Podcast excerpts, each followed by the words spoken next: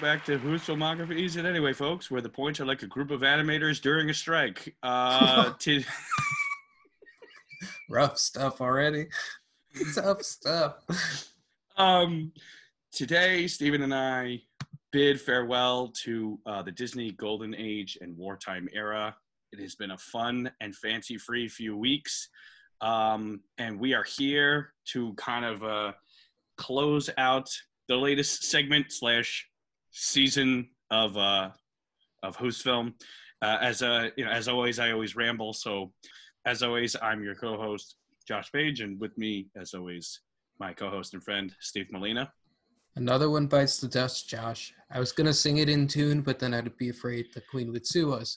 But Uh, I uh, can't believe we're done with another series on this show. It's pretty crazy to me. yeah, this is good. We keep uh, we're hitting good milestones. I uh, This is the fourth topic we've done. this is it. We are I still can't here. even remember doing Wes Anderson. It's really it feels like Nolan feels like a lifetime ago. We're finally still recovering. Nolan feels like a lifetime ago, but I'm starting to recover, It's it's finally happening. which means I Um, could probably watch Tenet soon. I've been yes. holding off, but We'll uh we'll have to get there before the year's end. Um, for those of you who've been following along from the beginning, Stephen and I have been on a roller coaster for really for, for 2020 because we're kind of closing out 2020 with this by the time this this drops. But um, I'm in a glass box of emotion. um, yeah, we began with Nolan, and it took us. Uh, Nolan was like, I don't know, it's kind of like being dropped in the middle of Vietnam a little bit. It's kind of like, We started with Nolan and we're ending the year on Disney. So, like, let that tell you where our minds need to be. right, and uh, and mind you, we did uh, all of Friday the Thirteenth in the middle, um, And Wes Anderson. and Wes Anderson. So it's kind of just this. It's been a lot of up and down, uh, in term uh, emotionally. Yeah, but uh, happy to finish out this Disney animation. This has been fun. We'll get to our final thoughts later on. So, why don't we get into the awards real quick? Yes, of course. The overall movies. Every movie's in play for these. So, we got the uh, new awards for this Correct. Best music, best villain or sidekick, worst wartime short, most notable racism, and best ensemble. Josh, why don't you start out? Best music. Um, I will take it away. Just to reiterate for the folks at home, we, this is going over from Golden to Wartime. Uh, we've got Snow White, Pinocchio, Fantasia, Dumbo, Bambi, and then all the wartime shorts, uh, including uh, Three Caballeros, Saludos Amigos, uh, Make My Music, Fun and Fancy Free, Melody Medley Time and, and uh, the Adventures of Ichabod and Mr. Toad. So, if you're just joining us, those are the films that we're going through uh, from the 30s to the 40s, kind of uh, old school. So, no good as- call. As just to just to recap, but as Steven said, we're going to go into the awards. So, best music. Now, this is overall uh, best music. This was obviously a tough pick, but I felt like it boiled down because I mean the music, as we had said, was notable in all these films. I feel like the most uh, obvious choice for me ended up being Fantasia.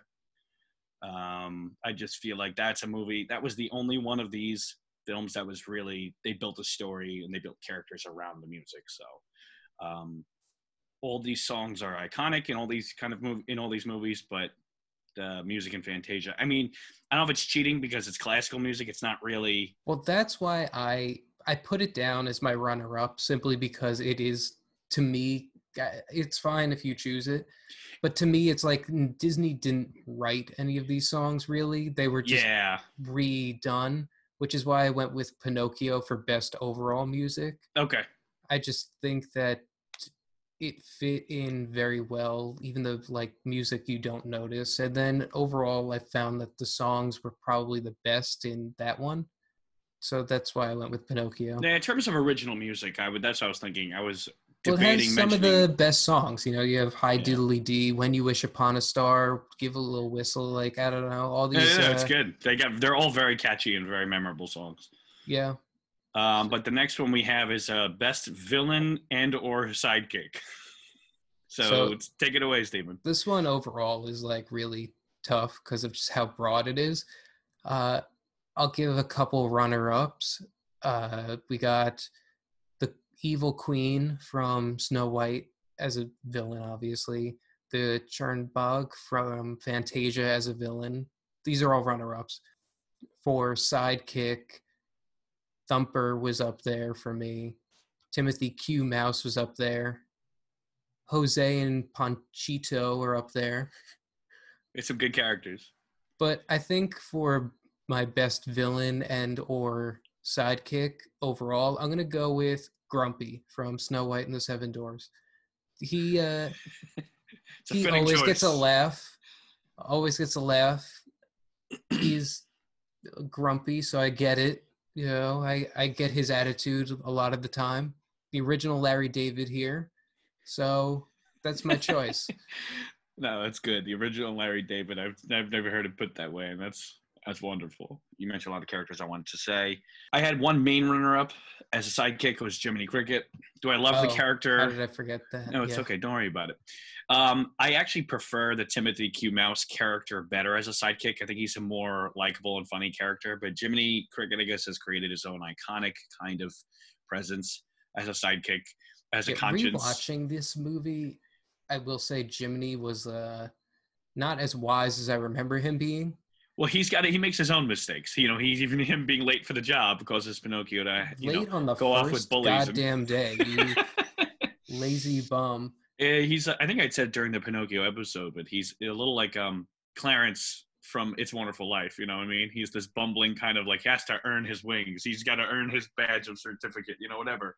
Um, well, he literally earns a badge in this one. Yeah. Exactly. You know, so Jiminy, you know, you know, don't quite earn the wings, but he earns the badge anyway. Clarence, but, Clarence, uh, Clarence, Clarence. I want to live. I want to live. But of course, um, a, a, a, maybe a cliche answer, but I, I, my real choice for is the best villain I went with. It was the Queen slash witch from uh, Snow White. Uh-huh. I just feel like in terms of you know starting Disney with a character like this um, is really would set the trend for all the villains to come. Um, you know, for half the time she's this mis- kind of this mysterious, dark, and um, enchanting kind of empowering, intimidating character who's kind of remains in the shadows and hangs out with her mirror. And then the second half is like she goes in disguise, and as we've said for um, I believe she's one of these things that kind of inspired the most traumatizing moment when she turns into the old hag. And it's kind of just, she's a really spooky kind of, you know, classic witch with the black cloak and uh, with the hook nose. And it's just, she's a very, overall, it's a very creepy and well done uh, villain. Yeah, I'm going to stick to my guns on it. And, Thirsty? Uh, have a drink. have a drink. I As think uh, that's a good choice. That's a good choice. I'm just shocked you didn't add Stromboli to the list. Oh man, he was gonna be my one of my runner-ups. I always think of the the fi- firewood bit. They all have these great bits. I love when they, they lash out angrily. Firewood, you know. Um, I do love Stromboli. I actually think I prefer that character. I just think again going with the iconic stuff, uh, the Queen. Yeah. slash witch. So then, tell me, what is your worst wartime short? I'm gonna I'm gonna level with you, Steve. This was a very hard one. uh very hard one to to narrow down. I'm actually looking at this list I have, and I actually think these are all interchangeable. So they, really, these could all be the pick. but I'll just go for my um. so sorry. Hold on. These could all be interchangeable, so I'm just gonna go for my uh, my runner-ups. Uh, Pedro the plane from Saludos. Uh, tied with Johnny Fedora from Make Mine Music. Yeah, that, that's on um, my list. They're really just as we for those who uh, did not hear the episodes when we talked about these films as these inanimate objects. It's kind of like we we Stephen and I mentioned how uh, experimental the wartime uh, phase was uh, for both better and worse. It's kind of like a lot of Fantasia knockoffs. So there's these little short sketches. So to see Pedro as this little airplane and Johnny Fedora as a fedora in a window, and it's like the stories just don't. I don't know. We we we spoke enough about it during the episodes, but like it's rough just, stuff. It's real rough stuff for these characters. I would have said um, I didn't add the tugboat, but I would have. Who was the tugboat from last week? Um, um, two something like that. rough stuff for Toot, our boy Toot. So anyway, um, Little toot. Sorry. little little Toot, right? Little toot. getting a, getting arrested, his father becoming a garbage boat. It's ridiculous. So, but of course, my worst wartime I had to go was Bongo Uh, from Fun and Fancy Free. Um, the, to reiterate, um, for those who didn't hear the episode, Bongo was the bear who's looking for a mate, and he gets uh, it, turns into a whole musical bit where the bears are slapping each other. Um, yeah, therefore teaching physical violence is okay. it's I, I I'll just jump in because Bongo is mine as well. It's just really long, really long, and that's my beef with it. it's just so.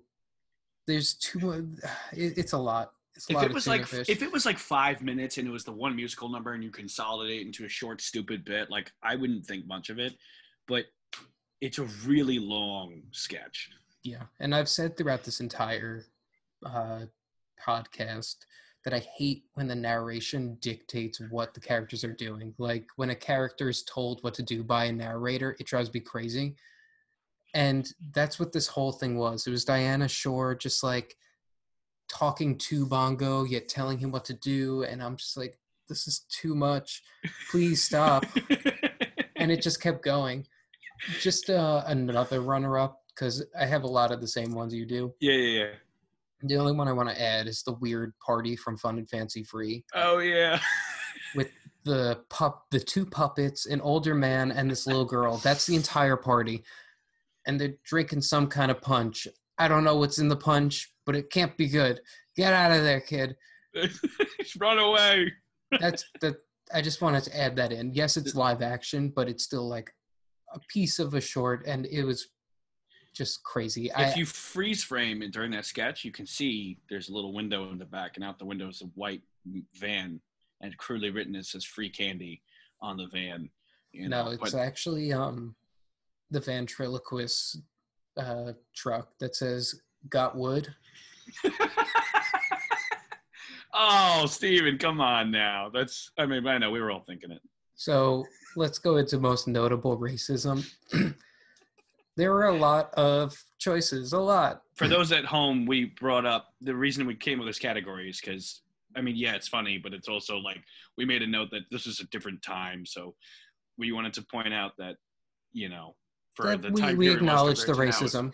we acknowledge where they were very racially friendly. So let me also preface bits. by saying that we did not watch Song of the South, so don't expect that as the answer. Right. My, I'm gonna just throw out my answer. Yes, we could talk about the crows from Dumbo. Yes, we could talk about a plethora of others, but I'm just gonna go with the indigenous people in Saludos Amigos at the Lake Titicaca scene. Um, Jesus Christ. that's those actually my anim- answer as well. those animated uh, characters were just it was so obviously racist So I'm so sorry to interrupt. I'm just I'm this is all coming back. We're getting the whole show coming back to me, but not to step over your words. It's just like just I want to mention that while you know the people who didn't hear the Dumbo episode is that I made a note that the crows are yeah we we make, we talked about the crows are very obviously racially insensitive, but I also thought that the crows were some of the best and more intelligent characters of the film, and that's why I didn't have them as my top, but I did mention them as a runner-up. Yeah, Whereas the indigenous people in Lake Titicaca and Saludos Amigos was like, I mean, with the big teeth and the the just the eyes and just the way they drew them, it was just like, it's one of these things like they don't draw. No, never mind.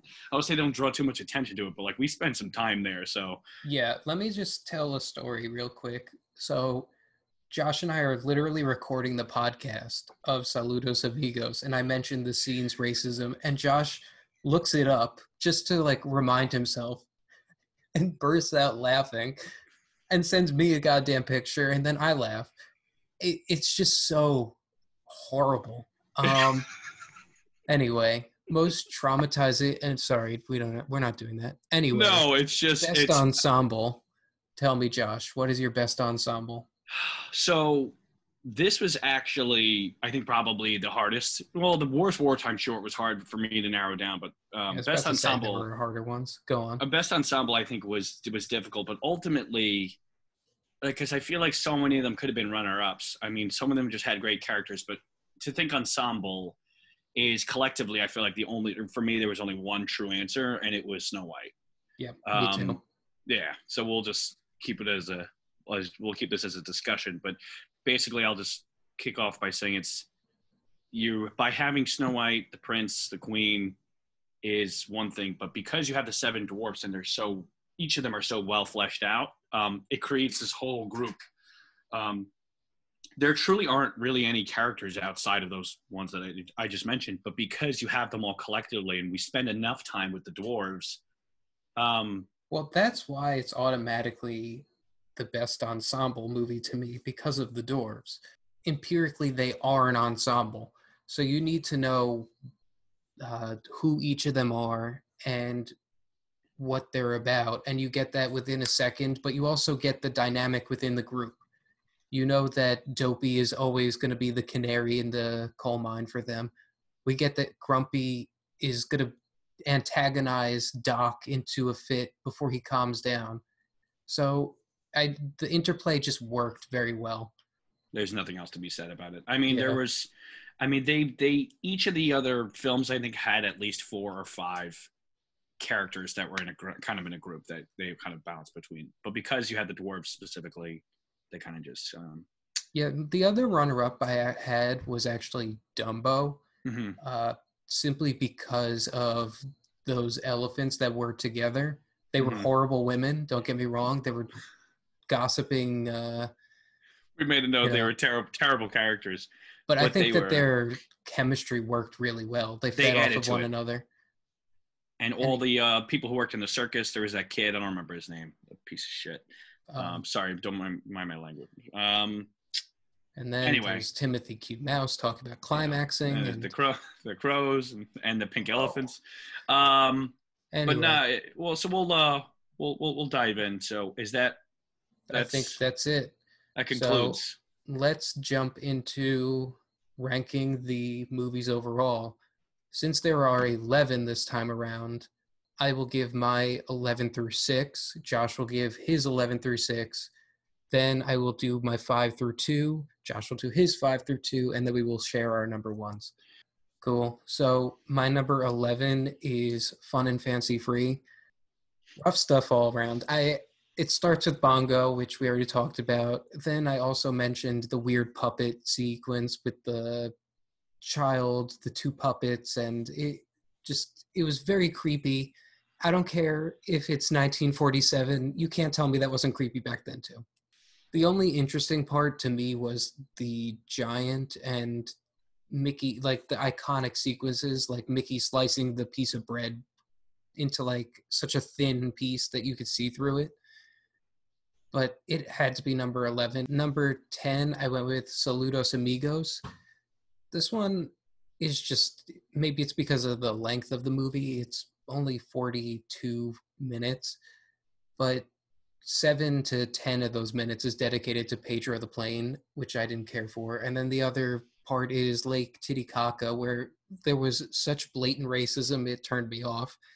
So there was really only one sequence when they were in Brazil that I truly enjoyed. And like even the goofy gaucho sequence was rough. So it total what like 10 minutes of this movie really worked for me. Number 9 I went with Make My Music. I just feel like it's obviously they were doing shorts and they were trying to I guess replicate Fantasia, but it just felt so subpar to me. Uh, that's why number eight is also medley time.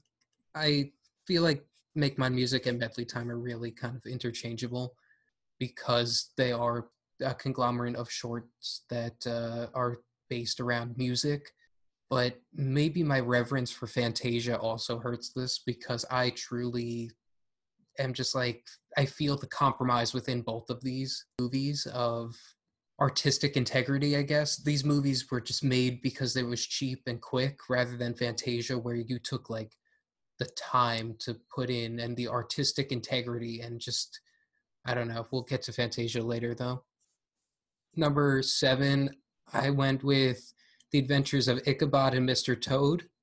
I think that the tone of these two don't really necessarily go together. I didn't. I know we didn't mention that last week, but tonally, I just feel like they don't re- really belong together. Mr. Toad is a Looney Tunes cartoon, and The Adventures of Ichabod is, though it has humor, it should be with something more. I don't know, substantial. Maybe like Johnny Appleseed would have been a good fit for something to attach to Ichabod because of the Americana vibe that both of them give. I like the Ichabod sequence and I like the Mr. Toad sequence, but tonally, I just don't know if they match. But of the wartime era movies, it's high up there for me because number six is the, and my last one to get to is Three Caballeros. Again, this one was like more innovative because of the humans that were in it and how they interacted with the animation. And it felt like a more fun version of Saludos Amigos. Saludos Amigos felt like a rough draft to Three Caballeros, and Three Caballeros just kind of exploded onto the screen. The animation was pretty good too. The way in which Ward uh, Kimball was able to change the rules of the way Disney animation worked for, forever. You know, prior to this, it was a lot of uh, gravity mattered. You know, we need to make things look real, even though it's a cartoon. Where in Three Caballeros, the rules are bending. You know, a spotlight will appear on the screen, and so will a character out of nowhere. It changed the game. So those are my 11 through 6. Tell me, Josh, what are yours? Um, so I think that I mean they're very similar. I mean, it's all wartime stuff, to be honest. It, it really like for me, it's a secret.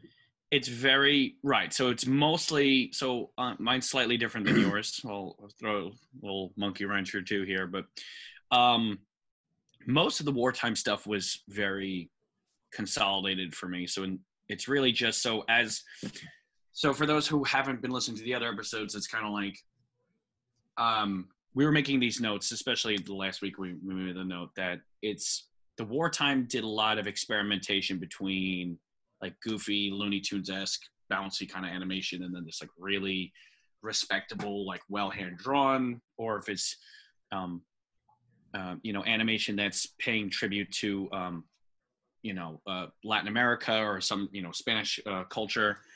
And and so it's kind of like this blend. It's very experimental. So I like I feel the like a lot of these are interchangeable, like you were saying. Um, but here's the way I have it. Yeah. right off the floodgates. Um, my number eleven was Saludos Amigos. Mm-hmm. Um, it felt like it was a predecessor to Three Caballeros, but like you said, because of the runtime and because we have so, I just feel like we have very little to attach to. I mean, there's the very long opening the live action stuff, them looking out the plane and you know seeing it, it, felt way more informative and educational. It felt like something you'd see in a classroom more than anything. Yeah. Um, the Pedro and and uh, the Goofy Gaucho Goofy, like they were like there was nothing I could really just attach to. I just felt like it was just there was there wasn't a really a singular sketch or moment that I found really interesting. I liked uh was it Jose was the was the green bird? Mm-hmm. Yeah, you know he was fine, but again, I, I felt like he worked better with um, Panchito. Donald, Donald and Panchito and Three Caballeros. But anyway, that was my my eleven. My number ten was actually Melody Time. I felt oh, like really? it's yeah yeah yeah. So I felt like Melody Time did what Make Mine Music again. It's like a predecessor to Make Mine Music, um, where I think Caballeros and Saludos Amigos are interchangeable, like you were saying. So are Melody Time and um, Make Mine Music. So it's kind of like it doesn't really matter where I put them, but I feel like what the what the counter film did, they did better. Um, That's interesting. I feel like Make Mine Music, um, I fell out of line with more shorts than I did with Medley Time. yeah, I, I don't know if it's just because I feel like um, Make Mine Music had more, was more experimental. That was one with the cats. And I just, I feel like what they were doing with the, I mean, again, they're so interchangeable, but like, because Melody Time had the what was it, the Bumble? Yeah. Uh, sorry, not Flight of the Bumblebee. It was the, the Bumble Boogie. Bumble Boogie, right? Whereas I feel like if you were to take the best of Make My Music and Melody Time, you'd have a really respectable piece. Respect to music in the way that Fantasia did. Like you were saying last week with the if what Bumble Boogie does with jazz is like it's like a jazz version of Fantasia. It's just a taste of it. But I digress. My my number nine was Fun and Fancy Free. This could have been higher or lower if it was really just Bongo alone could have made it dead last. Um, but just the Mickey and the Beanstalk bit um, could have made it like a number five. Um, I just felt like it's really I'm only holding on to it because I like seeing Mickey, Donald, and Goofy together. Um, they have great chemistry. I like the Jack and the Beanstalk story. Uh, the Giants, you know, silly, but it's just it's a it's part of the story. I thought it worked. I think they had something going with it, but it wasn't strong enough, and it's weighed down by Bongo. So Well, that's also why I put it so low. Like you said, Yeah. they did have something and they squandered it. But yeah. go on with your list. I don't need My number so my number eight is Three Caballeros, and my number seven is Make Mine Music. So like I was saying, is like Caballeros I think does the Spanish culture and its um, thing better, and it's it's it's way more influential I think, and, and way more entertaining in terms of being informative about Spanish culture. But it's also like they have um, Panchito and uh, Jose, and like they, it's just it's way more fun and way more out there, and it has extra runtime. Um, the stuff with the live action uh, dancers and Donald following them, I mean, it's it's it's very entertaining. Whereas in Make My Music, I just feel like they did what Melody Time did, just better. Again, it's a short series of sketches. I just feel like that one stood out to me a little more. Mhm. Um, and then Twist, my number six is actually uh, Bambi. Wow. Wow. That's pretty crazy. That is a twist. So I, I I never respected Bambi more than I did than we spoke. I mean, all these movies I respect them more than I ever have. But with Bambi, I respect it because with the learning about the history. Um, to reiterate, every week we Steve and I dove into the history of Disney and what was happening in the background, and to know how intricately Walt wanted to animate these characters was it's it's admirable because it's arguably the most well drawn, I guess you could say, of all the movies we watched. And for that reason alone, it it deserves the highest regards you can give it. I just I find nothing of substan I mean, it's a beautiful palette to look at with to see these colors and see Bambi go through life, but like there's nothing for me to kind of grasp. Um, we said it's a pre- we said during that episode, the Bambi episode, it's kind of a predecessor to Lion King in a lot of ways. It's about this forceful uh, growing up. Um, in terms of story and character development, I guess it, it's better than some of these others, especially the big one that I uh, left off that you'd think I would have put. But um, I I couldn't find any attachment to it. I think that the whole I had said during that episode, I feel like a lot of it was built around Bambi's mom's death because they were that's part of this forcing of growing up. And there's a lot of like um good themes and morals in terms of the hardships of, of getting older and Being a growing up and being, being forced into being a deer. You know, I remember when I was knew I had to be forced to be a deer, and it's kind of just these antlers grew. I don't know. I it, otherwise it does nothing for me. I don't like any of the characters, but that's just me. Gotcha. uh, well, I'm gonna throw another twist at you. All I, right. I've decided I'm gonna switch my six and seven. I'm gonna make three Caballeros number seven and the Adventures of Ichabod and Mr. Toad number six. I just feel like I'm looking at my list as you're talking, and I feel like if I had to choose between watching the Adventures of Ichabod and Mr. Toad or Three Caballeros, I'd rather watch Mr. Toad. All right. So just to reiterate, Stephen's ranking is whatever he said, except uh, Ichabod and Mr. Toad are is number I- six. Yeah, I flipped it. I, I've fine. decided. It is decided. It is decided. It's final. Don't confuse So- the folks at home. You're good. Number five, I went with Dumbo. Dumbo to me is uh, it's very short. It gets to the point, but because of how short it is, I don't think that the emotional moments that they were going for really land as much. Uh, I also feel like circus animal cruelty is uh, pretty prevalent. That's that's always not good. Plus, again, you got the racist crows. So all strikes against it. Is Dumbo an endearing character? Absolutely. Is Timothy Q. Mouse uh, an interesting character? Yeah. But again, what I find more interesting is probably like the history around it more than the actual movie and learning about the strike. Uh, and how it affected or didn't affect this movie. So number four, I went with Bambi. Uh, Josh is a little crazy. I don't know.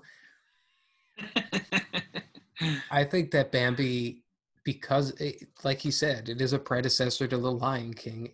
It's The Lion King stripped down to the bare essentials, and I think it works. It's a beautifully made and beautifully created, curated movie. Uh, and I do enjoy the characters. I like Thumper. Bambi is not that there's much character there, but his you could tell he's a curious young tyke.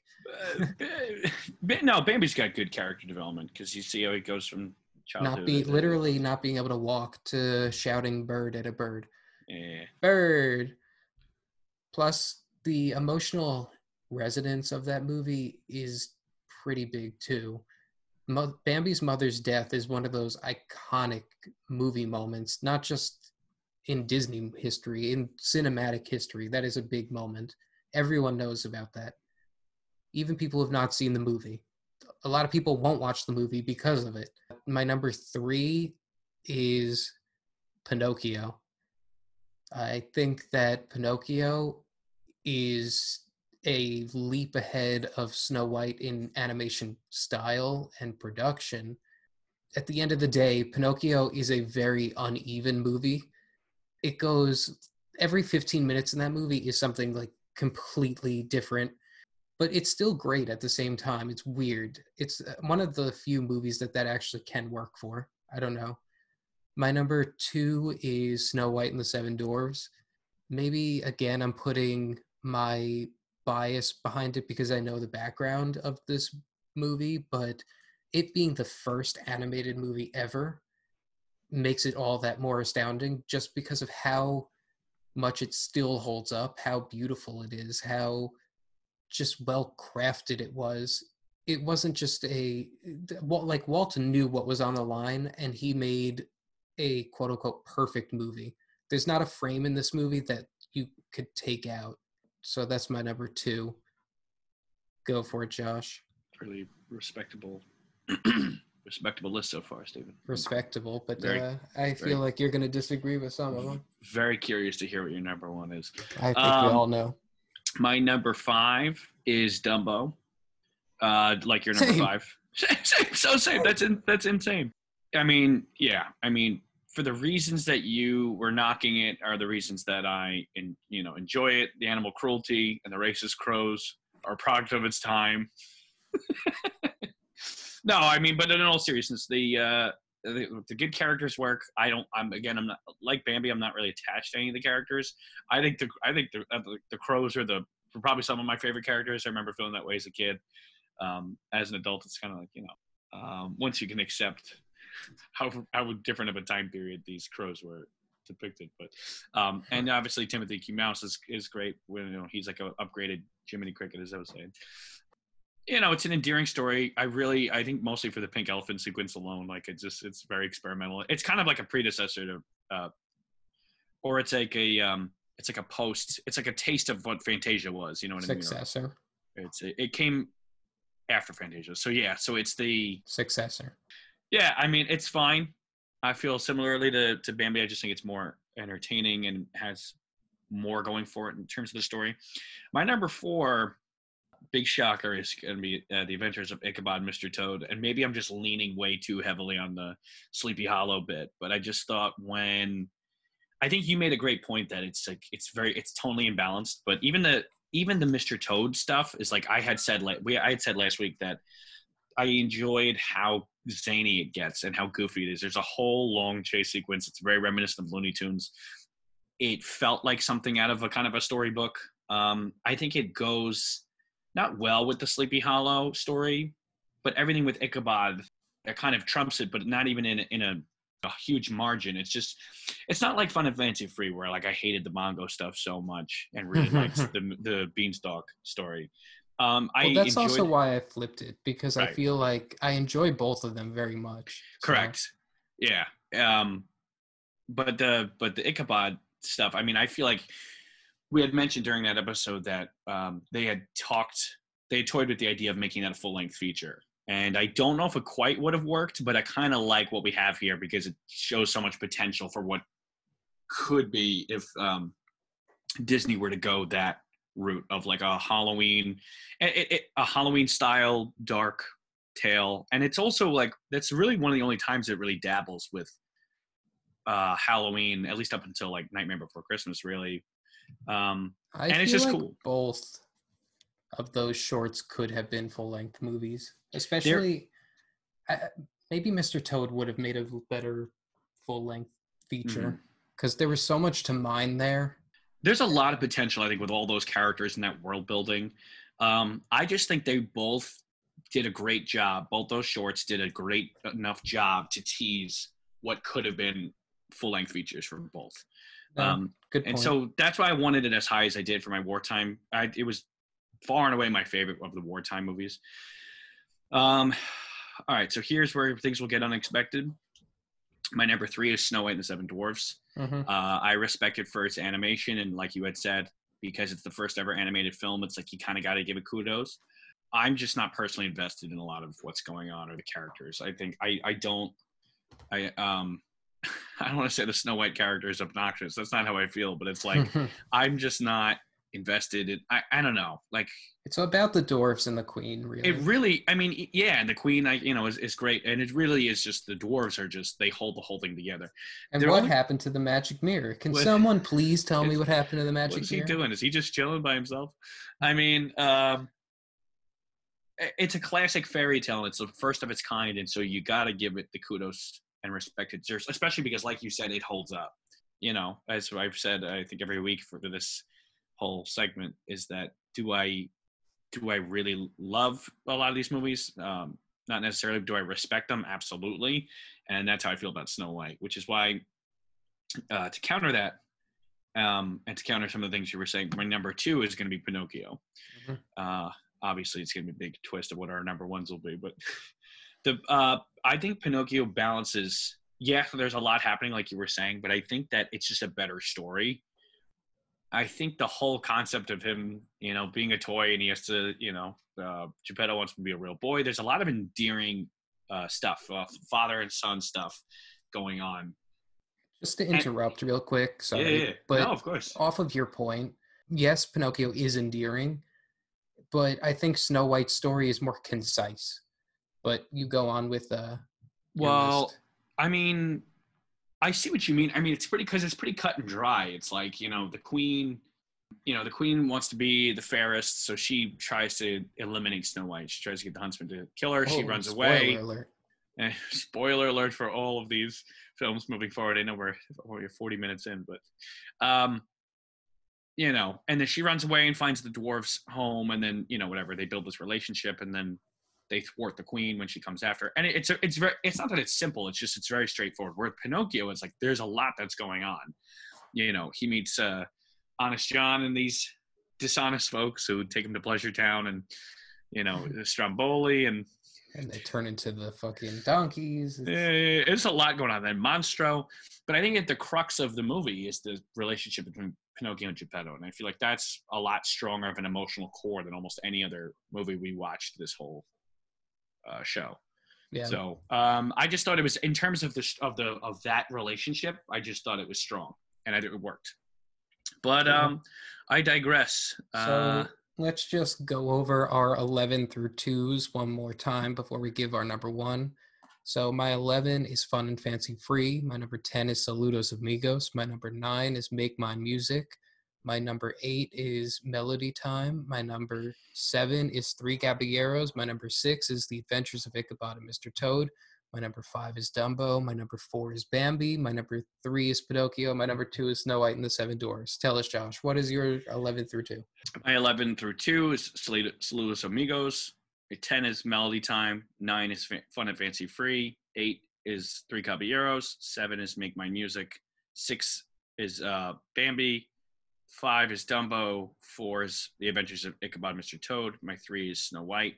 My number 2 is Pinocchio. So, maybe uh, So I guess you and I as a- have the same number one here. Keep this as an open discussion. I think this is the first time that we have an overall number one for the whole show. Um, yeah, I think so too. So Um, our number one is obviously Fantasia. this is it, folks. We're gonna hear us gush over this uh, this film. This movie, uh, Quite a film. this is a, this is a beautiful movie. This is one of the most beautiful movies that I think I've ever seen. On Letterboxd, I, it makes you pick like five movies as Four. like your quote unquote favorite, and I added Fantasia to that list. I just think that everything they do in this movie, every shot in this movie, is so meticulously crafted, and you could literally stop at any moment and hang that frame on your wall. especially the one with the uh was it the the fawns with the one with the that's br- you know brushing the hair and the one that they edited out in the uh Oh yeah, the racist one. So obviously there is a bit of racism in this movie. Let's not uh, forget that. but i think the i think the only real counter argument to fantasia and it's kind of like it's not really up for debate but the only counter argument to it is that the and like we said with the song or the music is that it's not disney's original music. But aside from that what it does as an experimental film and we talked about i mean we talked that was like i think on one of our longest episodes of the show um, was the fantasia episode. So you can obviously listen if you want to hear the full breakdown of it. But i think what it does as an experimental movie is it, it breaks the mold of not just what disney did so well but what animation and music have done so well. And it's one of those things that's never really been recreated since. And i think what works about it is that it's a kind of a a product of an, a very inspired and passionate idea. And like we've we said during that episode is like it's one of these things that kind of broke walt because it didn't get the reception that he thought it would. Um, later it became critically i mean it was critically acclaimed and then later on it got the following it deserved but like it took a long time. And so because audiences didn't respond to it the way that he thought it's it's one of those kind of inspired works that you'd see with like i don't know something like blade runner or something like i don't know i'm trying to think of movies that de- developed the followings like later on you know what i mean it's Yeah, cult Um, movies. so if I could just yeah. branch off of that for a second, no yeah of course yes, it broke Walt, but look at the amount of work that went into not just making the movie, but making sure that the audience got to see it perfect way. They intentionally recorded this with stereophonic surround sound, essentially. They put that in the theaters so when people watch this movie, they would have the perfect viewing experience. I can't think of another movie company that would do that. Go literally go into theaters and change things to make it optimal. It it's truly astounding. I mean, I know we said during the episode that it's one of those things. It's one of those movies that's kind of like it's designed to be experienced, and that's just going off of what you're saying right now. It's like this is one of those movies that I had said during when we recorded that episode. As I said, I would love to see a live orchestra pit, like when they screen the movie and then they do a live orchestra playing the music, because this is a movie that's designed to be seen and heard at the same time. It's not just something you could to be thrown on in the background or something. You know what I mean? It's just kind of It demands need- your attention. it demands the experience both visually and audibly. It's just kind of well, that's like you said, yeah. the music plays such an inextricable part of this movie. Right. It and if I could go back to something you said, you said one of the faults of this movie is that it's not Disney original music. if you were but to I pick feel- out a fault, yeah. But I feel like that makes it all the more interesting because the artists and Walt and the conductor sat in a room literally baking and drinking and smoking and just listening to music over and over again, pitching ideas of what would go perfectly for this. Yeah, It's yeah. almost an inverse of creating something original, but it's just as creative. Sure. Yeah. No, the only reason I say it could be a fault is because it's like if you're comparing to other Disney works, it's like Disney films are based around telling these stories with like I guess I guess because they come up with the music themselves, it's part of their their thing. They animate characters, they animate a story, and they create a soundtrack. And they create songs. But I think the what characters they develop still are iconic. Uh, Right, You know, so- Sorcerer Mickey, like you said during the podcast, is almost associated with Mickey himself in a lot of ways. yeah. The Chernabog is iconic too. Yeah, they. uh, I, I I like the idea of people hearing the music and coming up with the characters and the imagery, and it's like it's really a, a reversal where instead of animating the characters and thinking what songs would they sing, where they hear the music and they're like, well, what would the characters be doing while the song is playing? Like I, there is some, there is so like I mean, there's enough that can't be said about it. You know what I mean? Yeah. The only detriment to this movie is that children will probably watch it and not uh, comprehend it.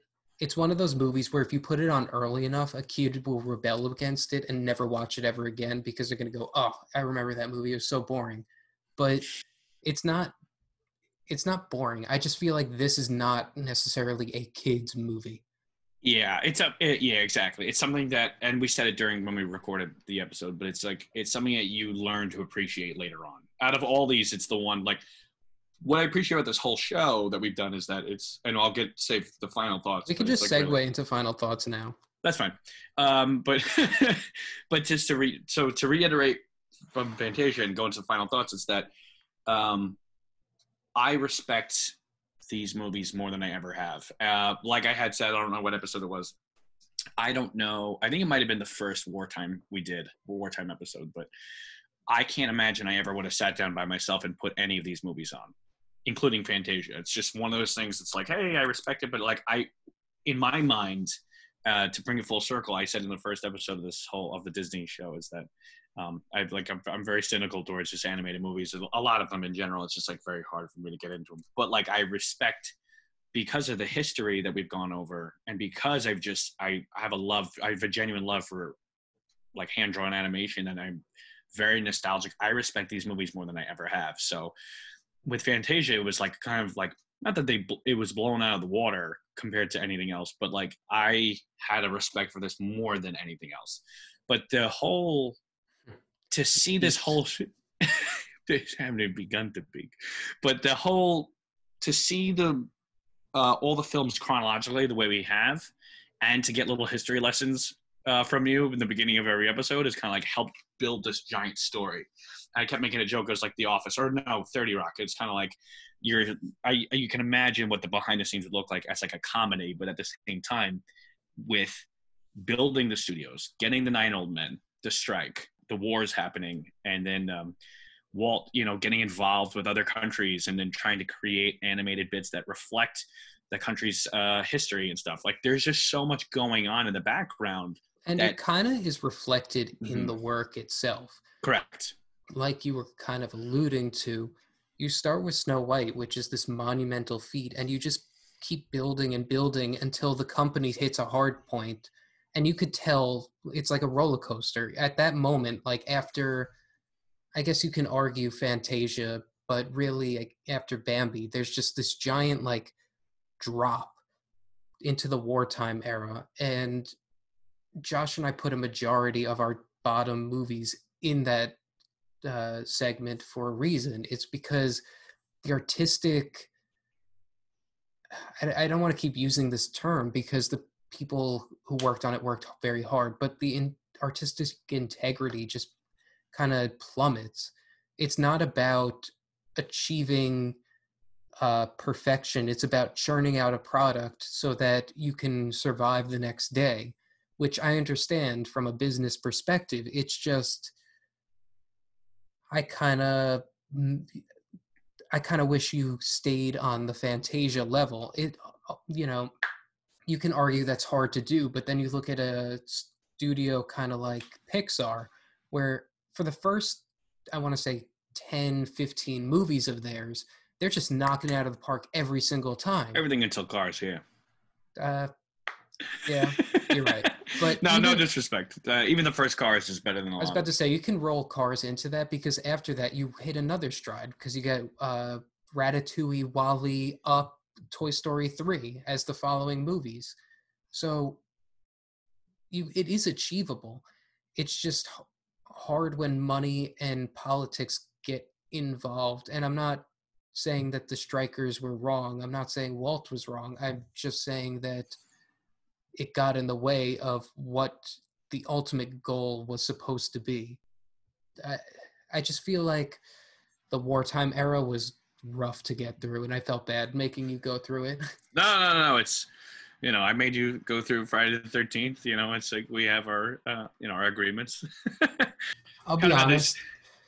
Some of the Friday the Thirteenth movies were, um, even some of the bad ones were easy to get through. Where Oh, some and we, of the and we had a wartime lot movies, of laughs. Yeah, yeah, yeah. yeah, where some of these wartime movies, it was just like rough to get But through, and it wasn't even yeah. like. I mean, because of the short quality, they kept moving. But some of these shorts, like Bongo, was like, "Oh my god, just end already, please." look between Joey the Messy Eater and Friday the Thirteenth Part Five and Bongo in the wartime shorts, I think part of what you and I are doing is we're this whole show really is accepting the bad with the good. You know, if you and I sat here and we're like, well, let's only pick out these movies because we know they're better. What's the point of what we're doing? This whole show is about going through a whole. It's a filmography. It's a whole Absolutely. it's a whole it's a whole it's you're going through the downs as much as the ups it's all it's all part of this of the journey. And so just to kind of bring it full circles is kind of like going off what you were saying and not to reiterate not to go around in circles but it's like starting with snow white to see the history where fantasia peaks creatively. It's like they build snow white pinocchio fantasia. They're building building building.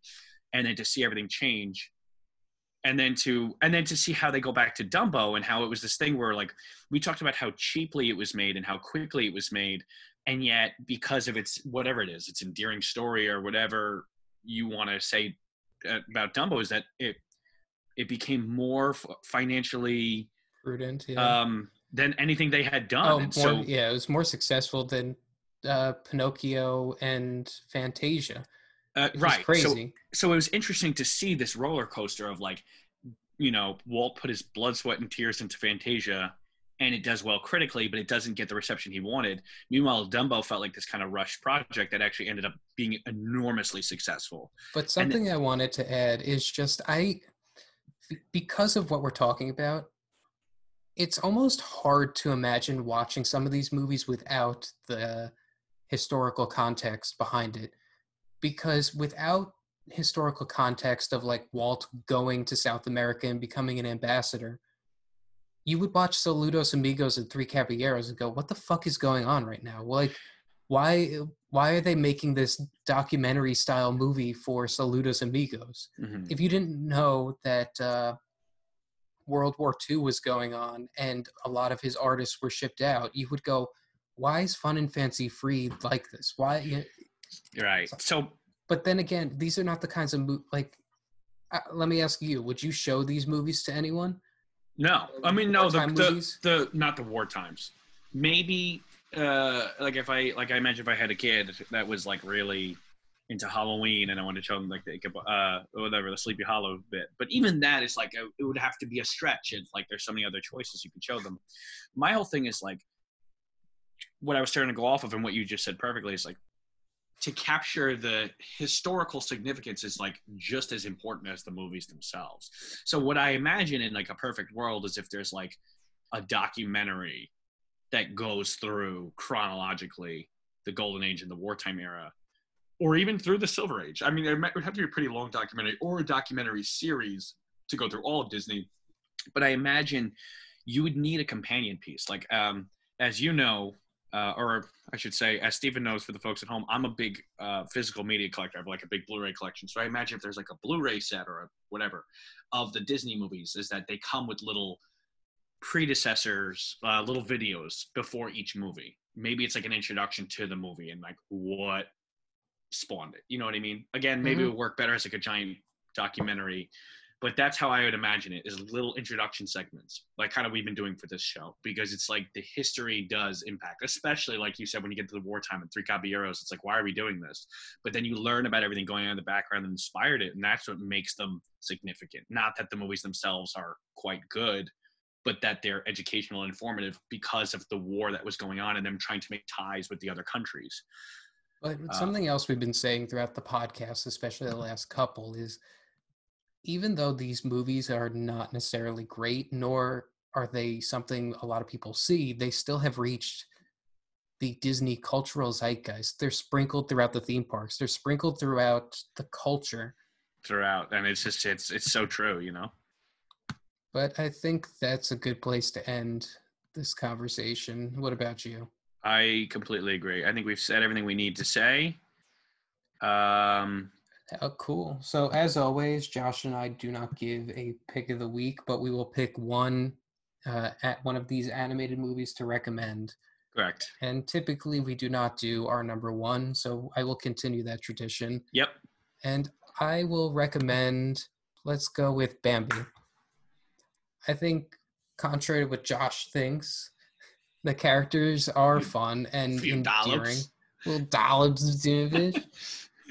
I think that it's uh, the characters are endearing. I think that they're fun, and the artistic quality of this movie is unparalleled. The amount of work that went in to trying to make these animals look as real as they do is astounding. And that's my pick. Josh, what is your pick?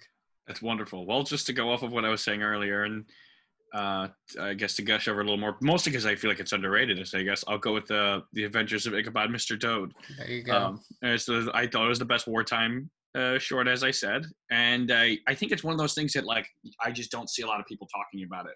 People know Sleepy Hollow, but what, like you had said, I think last last episode, um, that we know when we were talking about like fairy tales and like the visual iterations of like certain characters you think of the disney version and like sleepy hollow you were saying you, you think of you can see this animation coming to mind rather than christopher walken and uh, the tim burton version although it severely lacks um, it's the closest thing that we have to a working wartime short in my opinion that really feels like it's actually uh, just doing its job well. And it's it's a it's a predecessor to the silver age because it's it's these Cinderella we comes said, out the next year. Right. So it's these two shorts that feel like they both could have been full length, and it's like really they can feel like they're building back towards full length animated narratives. Yeah. if I Um, could just add on to final thoughts, I know I technically ended it. I just wanted Yeah, yeah. to add that like if we ever do the Silver Age, it's going to be very interesting simply because we're going to watch next time you or I will uh, watch Cinderella, I feel like we're going to have a brand new appreciation for what we're watching simply Um, because of the wartime era and what was and was not achieved. This is it, contrary to what you would believe. This is actually the first time I'm kind of disappointed we're not continuing. it's important that we're not. It's important that we take the break so that we do the roller coaster. But like, I just feel like with the history, it's like fuck it. We might as well just keep going. We might as well just roll into the next one. okay, but we'll do it live. Yeah. We don't. I don't think we have enough people out there who we can keep listening to.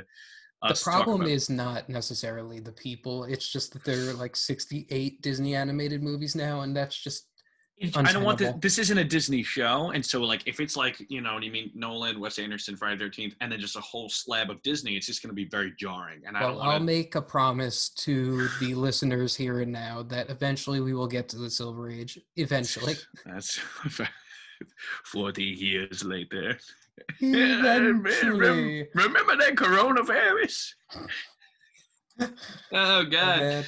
Oh, this is terrible. This is the darkest timeline. Let's just. Yeah, I'll let you t- sign off. And no before we sign off No, why yeah, don't we tell not. the people what our next topic will be oh yeah, yeah, we should. Do You um, do you wanna you wanna take it away? sure our next topic will be bong joon-ho Yes. the famed south korean director Yes.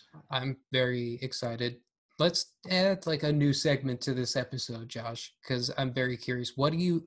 Because I I know for myself, I haven't watched any of the Bong Joon Ho movies for preparation for the podcast yet. I Mhm. don't know about you, Yeah. but what are you hoping to get out of this rewatch? What are you expecting from this rewatch? Uh, from Bong. Yeah. I'm hoping to get a appreciation for South Korean culture, I guess, in film. Mhm. because over the years I've really gotten really I've gotten way more into foreign films. Um, I guess growing up with with so many American films, once you see something different, it's kind of um, I feel like as a, a movie person, as a film goer, it's easy to want to latch onto something different. And so I'm really hoping I can get a knack on the um, just the just a totally different culture, just a totally different environment, and it's cool because at, we you and I have talked about off air about how Bong Joon Ho has kind of like Americanized his his own films, and so to see the progression of him going from his own country and his own culture, and to kind of bring it into these kind of um, more modern day genres of horror and fantasy and whatever he dabbles with. From what I've seen, he's very unique at, at blending kind of uh, genres. So, yeah. What about yourself? I'm very interested on getting his personal philosophy. I've really only seen Snowpiercer, Okja, and Parasite thus far, but every single one of them touches on very specific themes. And I'm very interested to delve into that because I feel like that subtly shares how a director feels about life you know like hitchcock put a lot of who hitchcock is is put into his movies a lot of who walt disney was were put into these movies and it's always cool to kind of psychoanalyze a director through their movies. Yeah. But yeah. that's just me. Yeah and it's been um we haven't done a director in two shows so this will be it'll be cool to dive back in. Yeah. So i think that will conclude this episode of whose filmography is it anyway? As always, you can follow me on Instagram and Letterboxd at Mr. Filmart. You can follow Josh and I, this podcast, on Instagram at Whose Filmography. Hey, Josh, did you want to give your Letterboxd information? Uh, you can find me on Letterboxd at Beesh B E S H. That's it. Otherwise, follow us on the uh, Instagram podcast. Uh, sorry, follow us on the Instagram page of the podcast. I can speak today. All right. So we will see you next week when we go to South Korea. Oh, sayonara, folks.